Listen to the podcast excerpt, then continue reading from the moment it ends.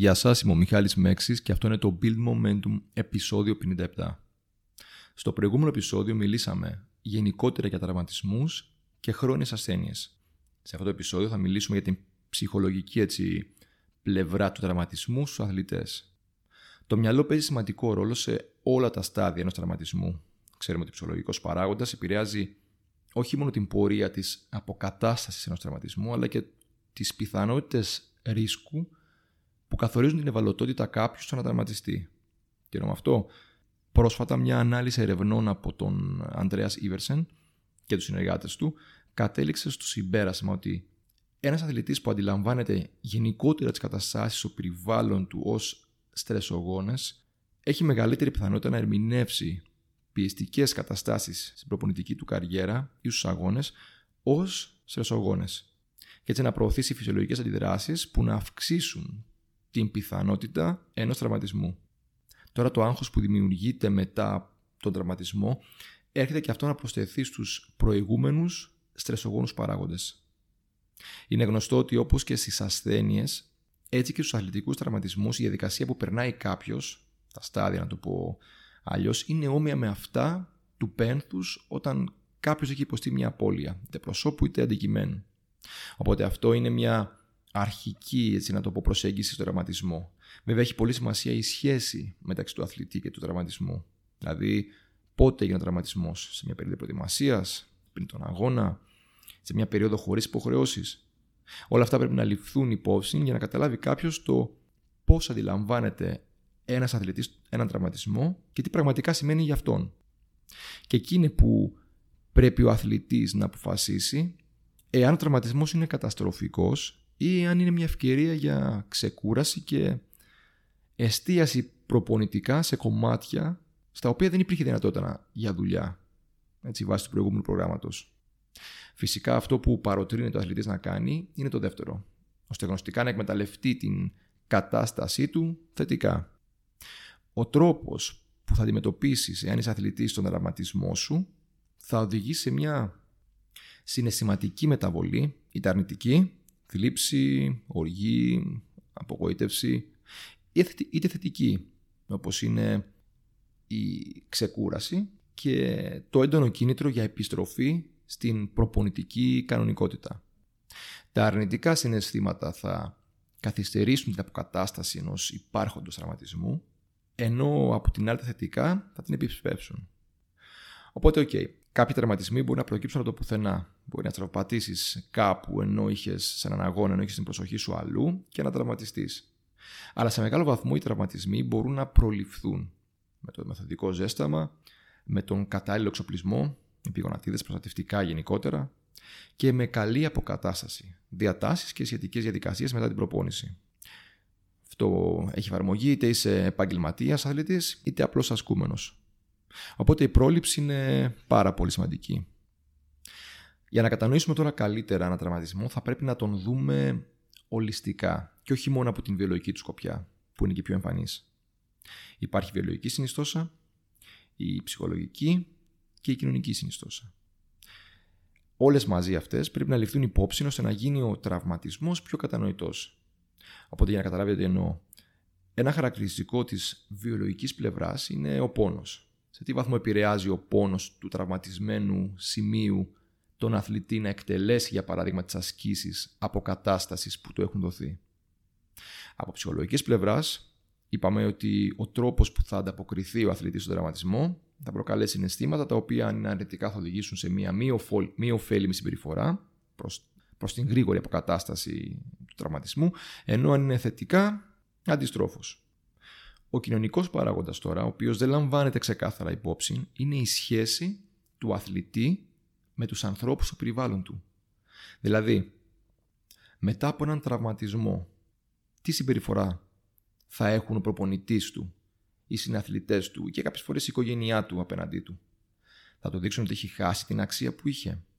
Ότι δεν είναι πια τόσο αξιόπιστος όσο ήταν; Αυτό φυσικά επηρεάζει τον τρόπο που αναγνωρίζει πλέον ο αθλητής το νέο του εαυτό, κατά κάποιο τρόπο, και επηρεάζει και την πορεία της αποκατάστασης. Αυτά τα τρία κομμάτια λοιπόν συνθέτουν την εικόνα του δραματισμού πιο ολιστικά. Δύο συχνά στοιχεία που μπορείς να βρεις μπροστά σου μετά από ένα τραυματισμό είναι η κινησιοφοβία και το άγχος επανατραυματισμού. Και αυτά τα στοιχεία είναι σημαντικά γιατί μπορούν να καθυστερήσουν την επάνωδο του αθλητή στην πλήρη αγωνιστική κατάσταση. Συγκεκριμένα η κινησιοφοβία είναι μια ψυχολογική έννοια η οποία έχει μελετηθεί στο ευρύτερο πλαίσιο της ψυχολογίας υγείας, μέσα σε ε, μια ασθένεια με χρόνιο πόνο για παράδειγμα, και όχι τόσο στον πρωταθλητισμό.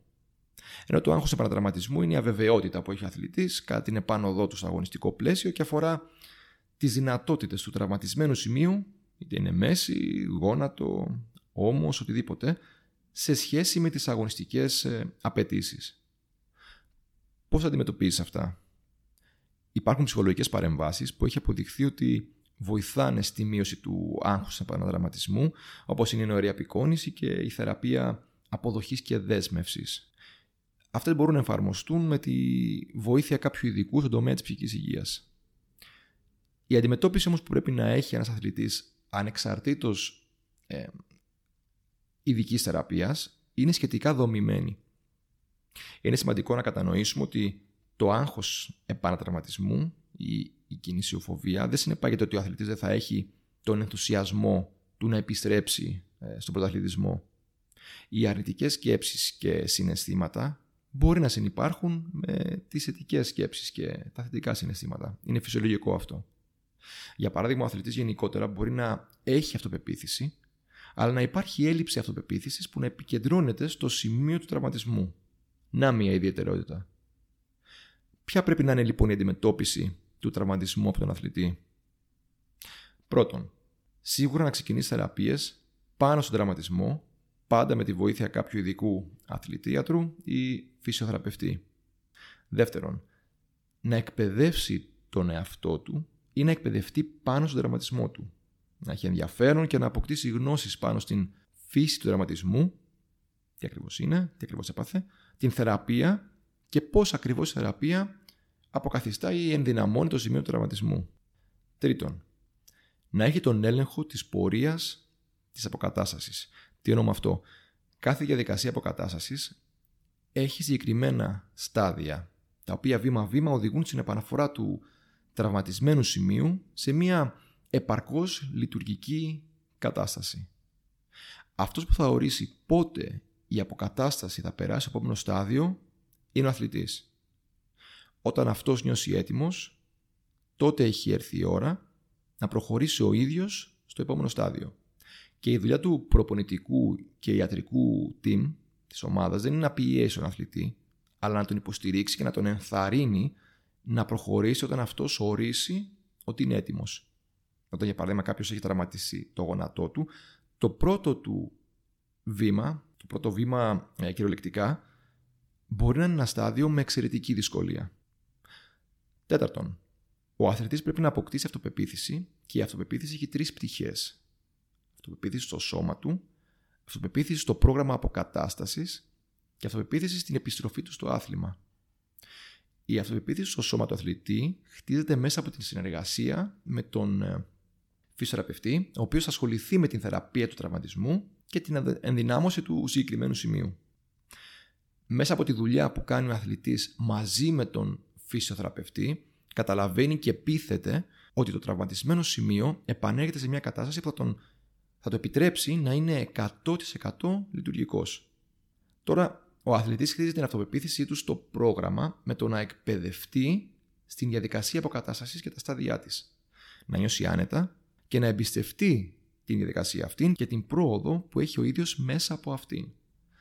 Σε αυτό το κομμάτι, ο φυσιοθεραπευτής οφείλει να ενημερώνει συνεχώς τον αθλητή για την πρόοδο την οποία υπάρχει.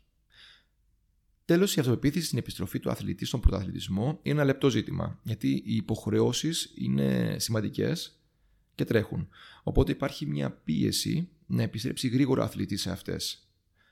Παρ' όλα αυτά, είναι ο αθλητής αυτός που ορίζει ή που θα ορίσει πότε είναι έτοιμος να επιστρέψει και όχι ένας προπονητής ή ένας μάνατζερ. Όπως και στη γενικότερη προπονητική, η ισορροπία μεταξύ μέγιστης απόδοσης και τραυματισμού είναι ένα επικίνδυνο παιχνίδι. Είναι εύθραυστη. Και ο προπονητής πρέπει να υπολογίσει σωστά χωρίς να περάσει την κόκκινη γραμμή. Το ίδιο και στην αποκατάσταση. Η πίεση μιας γρήγορης επιστροφής μπορεί να αγγίξει την κόκκινη γραμμή και να οδηγήσει σε χειρότερα αποτελέσματα σε πιο δύσκολους τραυματισμούς. Οπότε, για να επαναλάβω. 1. Αποκατάσταση με τη βοήθεια κάποιου ειδικού. 2. Γνώση και ενημέρωση πάνω στην διαδικασία και την πορεία της αποκατάστασης. 3. Αυτονομία και έλεγχο πάνω στα βήματα της αποκατάστασης. Και 4. Χτίσιμο της αυτοπεποίθησης πριν την επιστροφή του αθλητή στην πλήρη λειτουργικότητα. Αυτό το σημερινό επεισόδιο ήταν αρκετά πάνω στον αθλητισμό, χωρίς αυτό όμως να σημαίνει ότι δεν έχει εφαρμογή πάνω σε κάθε είδος τραυματισμού οποιοδήποτε ανθρώπου στην προσωπική ή επαγγελματική ζωή. Αυτά είναι έτσι κάποια βασικά στοιχεία σχετικά με το κεφάλαιο του τραυματισμού από μια άποψη πιο ψυχολογική. Ε, μια πιο βιοψυχοκοινωνική μάλλον θα έλεγα. Ε, και προσπάθησε να αγγίξει πιο στοχευμένα το τι θα μπορούσε να κάνει ένα άτομο πέραν από την ιατρική και φυσιοθεραπευτική βοήθεια που λογικά θα δεχθεί. Σας ευχαριστώ που ακούσατε το επεισόδιο.